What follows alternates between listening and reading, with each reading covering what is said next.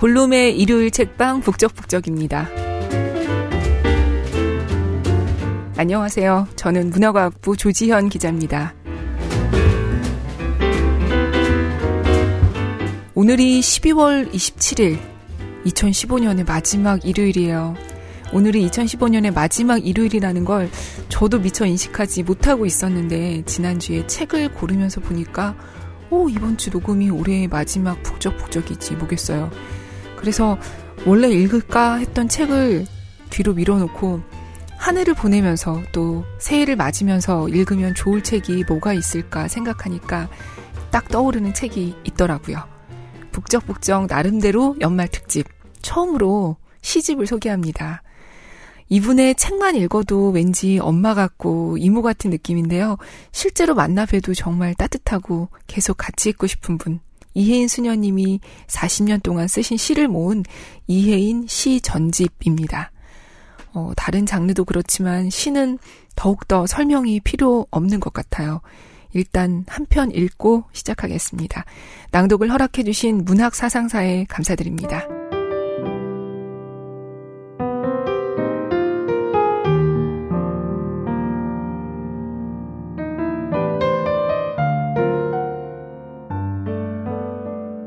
(12월의) 엽서 또 한 해가 가버린다고 한탄하며 우울해하기보다는 아직 남아있는 시간들을 고마워하는 마음을 지니게 해주십시오. 한 해 동안 받은 우정과 사랑의 선물들, 저를 힘들게 했던 슬픔까지도 선한 마음으로 봉헌하며 솔방울 그려진 감사카드 한 장, 사랑하는 이들에게 띄우고 싶은 12월. 이제 또 살아야지요. 해야 할 일 곧잘 미루고 작은 약속을 소홀히 하며 남에게 마음 닫아 걸었던 한 해의 잘못을 뉘우치며 겸손히 길을 가야 합니다. 같은 잘못 되풀이하는 제가 올해도 밉지만 후회는 깊이 하지 않으렵니다. 진정 오늘밖에 없는 것처럼 시간을 아껴 쓰고 모든 일을 용서하면 그것 자체로 행복할 텐데 이런 행복까지도 미루고 사는 저의 어리석음을 용서하십시오. 보고 듣고 말할 것 너무 많아 멀미나는 세상에서 항상 깨어 살기 쉽지 않지만 눈은 순결하게 마음은 맑게 지니도록 고독해도 빛나는 노력을 계속하게 해주십시오. 12월엔 묵은 달력 떼어내고 새 달력을 준비하며 조용히 말하렵니다. 가라 옛날이여, 오라 새날이여, 나를 키우는데 모두가 필요한 고마운 시간들이여.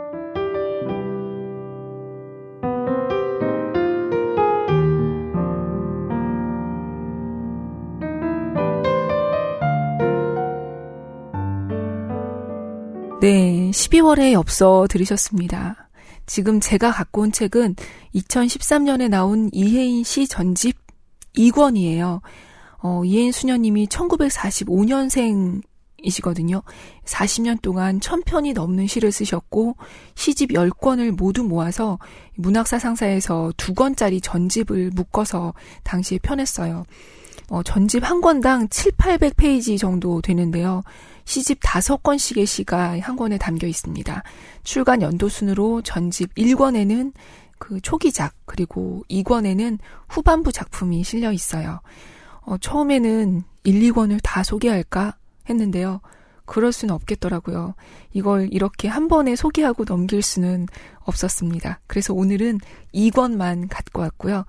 어, 대체 이 많은 아름다운 시 중에서 제가 어떤 작품을 몇 편이나 소개할 수 있을까 고민이 참 많았어요. 뭐 어떤 책을 소개하든 사실 책을 정하고 나면 그 중에 어느 부분을 읽을지 한 주 내내 고민을 해요. 또 그 부분을 출판사에 얘기했을 때 퇴짜 맞지 않을까 늘 마음을 졸이고요. 그런데 이번엔 시니까 한 편 한 편 다 소개하고 싶은 거예요. 청취자분들도 이 마음 아시죠? 맞아 맞아 고개를 끄덕이고 계신가요? 그래서 오늘은 주로 이 전집이 나오기 전부터 제가 시집 한 권 한 권 샀을 때 읽고 일기장에 써놓거나 좋아했던 시, 또 연말에 잘 맞는 것 같은 시로 10여 편을 골랐습니다. 어, 이번엔 두 편을 이어서 읽어볼게요.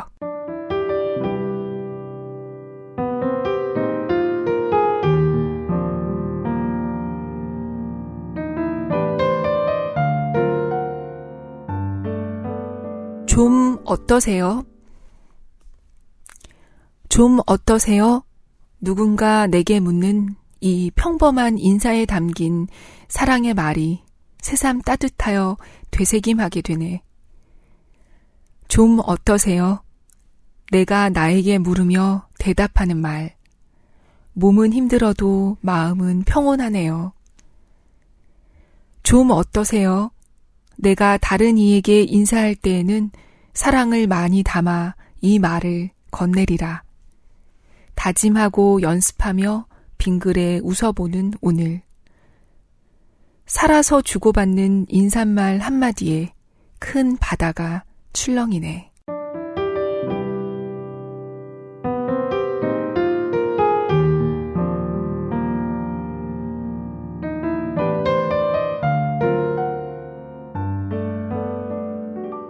행복의 얼굴. 사는 게 힘들다고 말한다고 해서 내가 행복하지 않다는 뜻은 아닙니다. 내가 지금 행복하다고 말한다고 해서 나에게 고통이 없다는 뜻은 정말 아닙니다. 마음의 문 활짝 열면 행복은 천 개의 얼굴로, 아니 무한대로 오는 것을 날마다 새롭게 경험합니다. 어디에 숨어 있다 고운 날개 달고 살짝 나타날지 모르는 나의 행복. 행복과 숨바꼭질하는 설렘의 기쁨으로 사는 것이 오늘도 행복합니다.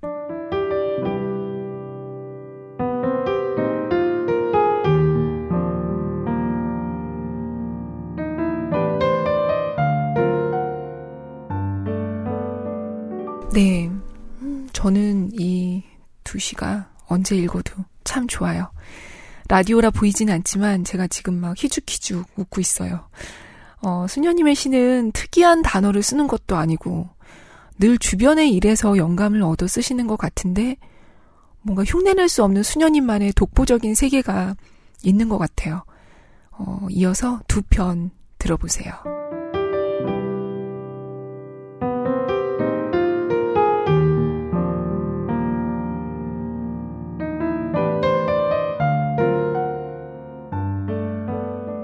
엄마. 누가 종이에 엄마라고 쓴 낙서만 보아도 그냥 좋다. 내 엄마가 생각난다. 누가 큰 소리로 엄마 하고 부르는 소리만 들어도 그냥 좋다. 그의 엄마가 내 엄마 같다. 엄마 없는 세상은 생각만 해도 눈물이 앞을 가린다. 몸이 아프고 마음이 아플 때 제일 먼저 불러보는 엄마. 엄마를 부르면 일단 살 것 같다. 엄마는 병을 고치는 의사. 어디서나 미움도 사랑으로 바꾸어 놓는 요술 천사. 자꾸자꾸 그리워해도 그리움이 남아있는 나의, 우리의 영원한 애인, 엄마.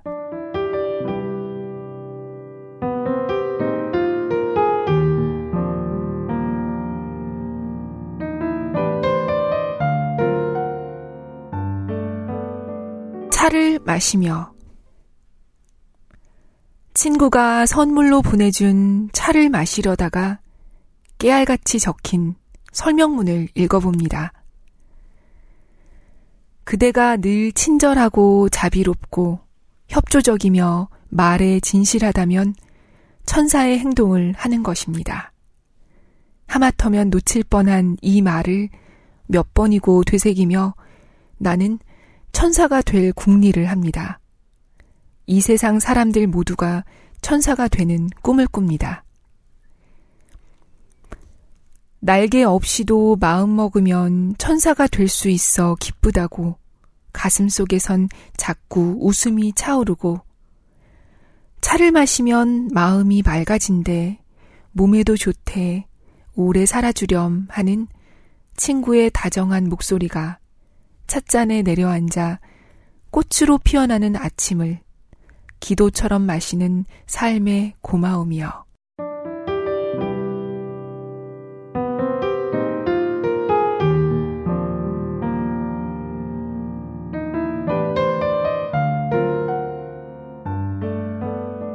네, 수녀님은 차를 마시는 걸 좋아하시나 봐요. 차에 관련된 시, 또 친구에 대한 시, 또 부산에 계시니까 바다에 대한 시도 많고요. 무엇보다 일기처럼 하루를 돌아보는 시, 또 계절에 대한 시, 편지 같은 시도 많습니다. 어, 그리고 연말이면 왜 새 달력, 새 다이어리에 내년 일정을 많이 써놓죠. 특히 뭐 저 같으면 시어머니 생신 이런 거 까먹으면 아찔한데요. 이번엔 달력에 대한 시, 그리고 떠들썩한 연말, 뭔가 모임 가서 말 많이 하게 되는 연말에 생각나는 시 읽어볼게요.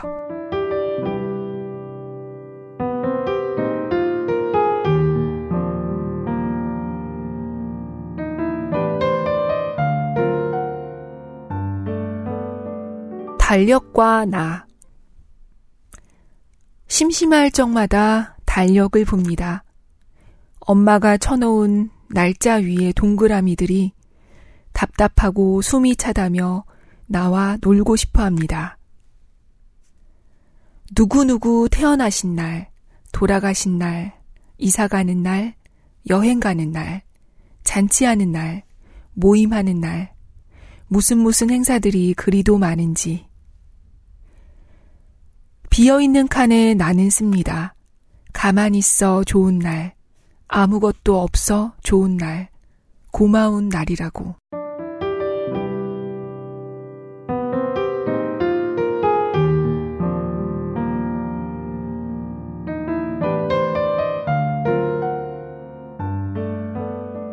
침묵.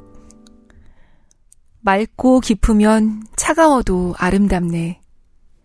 침묵이란 우물 앞에 혼자 서보자. 자꾸자꾸 안을 들여다보면 먼 길 돌아 집으로 온 나의 웃음소리도 들리고 이끼 낀 돌층계에서 오래오래 나를 기다려온 하느님의 기쁨도 찰랑이고 잘못 쓴 시간들은 사랑으로 고치면 돼요. 속삭이는 이웃들이 내게 먼저 화해의 손을 내밀고 고마움의 할 말을 잊은 나의 눈물도 동그랗게 반짝이네. 말을 많이 해서 죄를 많이 지었던 날들 잠시 잊어버리고 맑음으로 맑음으로 깊어지고 싶으면 오늘도 고요히 침묵이란 우물 앞에 서자.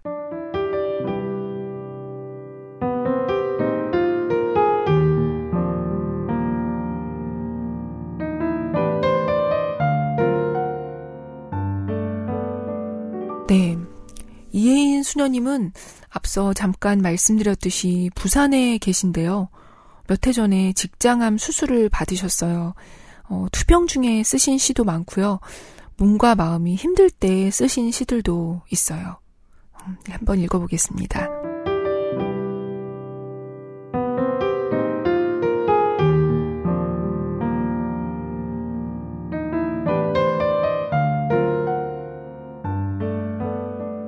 새로운 맛.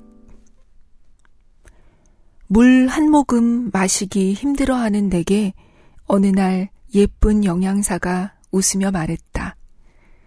물도 음식이라 생각하고 아주 천천히 맛있게 씹어서 드세요. 그 후로 나는 바람도 햇빛도 공기도 음식이라 여기고 천천히 씹어 먹는 연습을 한다. 고맙다고 고맙다고 기도하면서 때로는 삼키기 어려운 삶의 맛도 씹을수록 새로운 것임을 다시 알았다.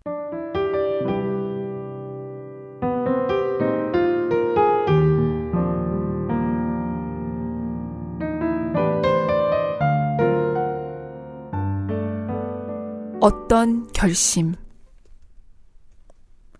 마음이 많이 아플 때 꼭 하루씩만 살기로 했다.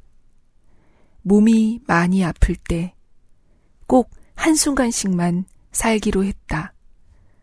고마운 것만 기억하고 사랑한 일만 떠올리며 어떤 경우에도 남의 탓을 안 하기로 했다. 고요히 나 자신만 들여다보기로 했다. 내게 주어진 하루만이 전생애라고 생각하니 저만치서 행복이 웃으며 걸어왔다.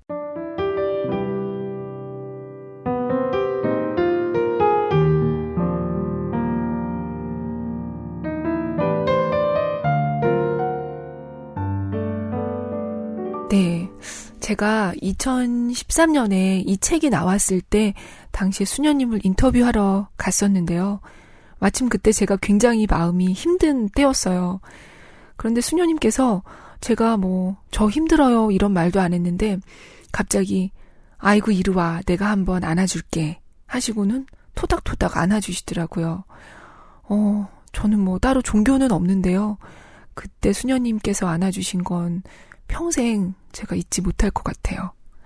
어, 이렇게 이모 같기도 하고 엄마 같기도 한 천생 시인 수녀님의 모습이 절로 그려지는 시 모아서 찾아왔습니다. 읽어볼게요.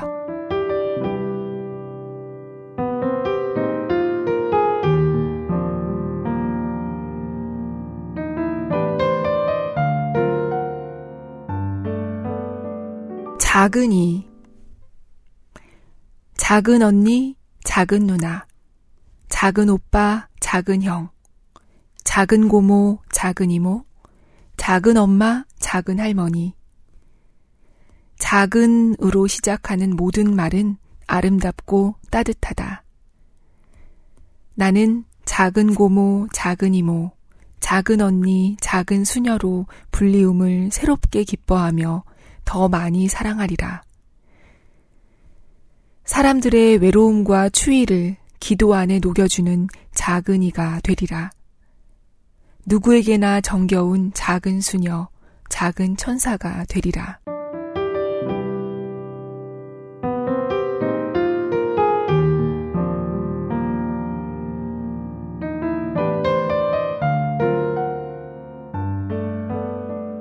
마음의 엄마 사람들이 나를 때로는 마음의 엄마라고 부른다. 내가 낳은 시들 덕분에 엄마라고 하니 괜찮지 뭐 하다가도 문득 부끄럽고 부끄러운 마음. 희생심이 부족한 내가 과연 엄마가 될 수 있을까? 이모나 하지 하다가 그래도 엄마라는 말이 참 좋다. 마음의 엄마로서 마음을 잘 다스려야지.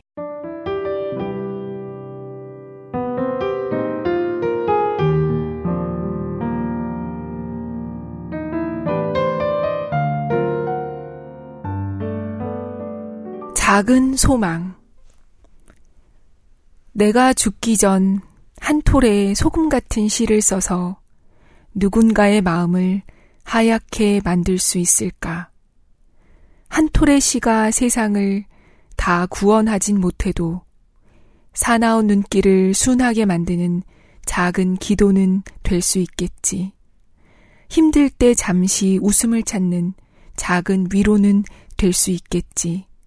이렇게 생각하는 것만으로도 나는 행복하여 맛있는 소금 한 톨 찾는 중이네.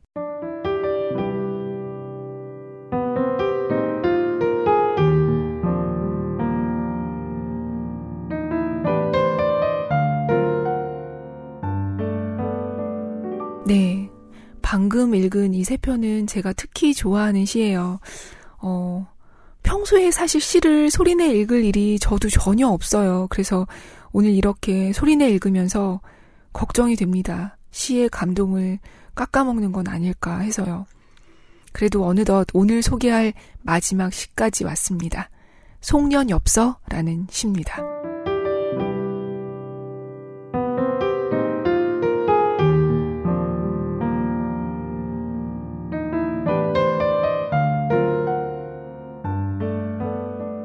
송년 엽서 하늘에서 별똥별 한 개 떨어지듯 나뭇잎에 바람 한 번 스쳐가듯 빨리 왔던 시간들은 빨리도 떠나가지요. 나이 들수록 시간은 더 빨리 간다고 내게 말했던 벗이여. 어서 잊을 것은 잊고 용서할 것은 용서하며 그리운 이들을 만나야겠어요. 목숨까지 떨어지기 전 미루지 않고 사랑하는 일. 그것만이 중요하다고 내게 말했던 벗이여. 눈길은 고요하게, 마음은 뜨겁게, 아름다운 삶을 오늘이 마지막인 듯이 충실히 살다 보면 첫 새벽의 기쁨이 새해에도 항상 우리 길을 밝혀주겠지요.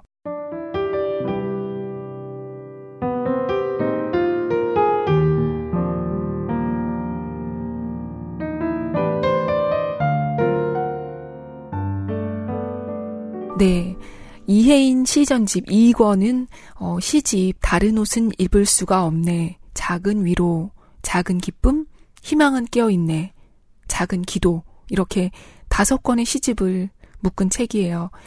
어, 어느 페이지를 펼쳐도 마음이 따뜻해지고 차분해지는 느낌이 들어요. 음, 침대 머리맡에 두시고 하루에 두세 편씩 읽으시는 것도 좋을 것 같습니다. 사실 오늘 이렇게 한 번에 몰아서 읽다 보니까 어떤 시의 그런 여운, 감흥을 느끼실 시간이 좀 모자르지 않았나 하는 제가 시를 처음 하다 보니까 아 북적북적해서 시를 하니까 이런 또 안 좋은 점도 있구나라는 생각을 오늘 새롭게 하게 됐어요. 어, 오늘이 북적북적 2015년 마지막 업로드인데요. 지난 7월에 책남 책녀라는 제목의 파일럿. 이 제목이 이제 없어졌어요. 당시에 이제 처음 지었던 제목이었는데요. 그때 정혜훈 작가님의 삶을 바꾸는 책 읽기라는 책을 소개한 걸 시작으로 벌써 여섯 달이 지났습니다. 어, 제가 아나운서나 성우처럼 전문가가 아니고 잘 읽지 못할 때가 많은데도 오늘도 특히 그랬죠. 늘 흥미롭게 들어주셔서 정말 정말 감사합니다. 어, 새해에도 또 좋은 책 갖고 계속 찾아뵐게요. 어, 전 이렇게 연말이면 생각나는 구절이 있어요. 몇 년 전에 광수 생각에서 읽었던 건데요. 햄버거라는 글입니다. 어, 잠깐 읽어볼게요. 햄버거 안에 소고기 패티만 들어있다면 누구든 그 햄버거가 그다지 좋지 않을 거예요. 소고기 패티와 양상추와 토마토와 양파, 그리고 케첩까지 들어있어야 햄버거는 제맛이지요. 그러니까 양상추인 당신, 그러니까 토마토인 당신, 그러니까 양파인 당신, 그러니까 패티인 당신, 서로를 인정하고 기대며 살아요. 네, 저는 패티 같은 기자는 아니거든요. 기자가 패티 같다 하면 뭐 특종도 많이 하고 이름을 날리는 그런 기자일 텐데 애써도 그렇게는 잘 안 되더라고요. 한때는 나는 왜 패티가 못 되는 걸까 괴로워하기도 했는데요. 어, 이 글을 읽고 나서 맞아 모두가 패티일 수도 없고 그럴 필요도 없는 거잖아 했었어요. 음, 피클 같은 기자를 꿈꾸는 저는 오늘 여기서 인사드릴게요. 새해 복 듬뿍 받으시고요. 1월의 첫 번째 일요일에 뵙겠습니다.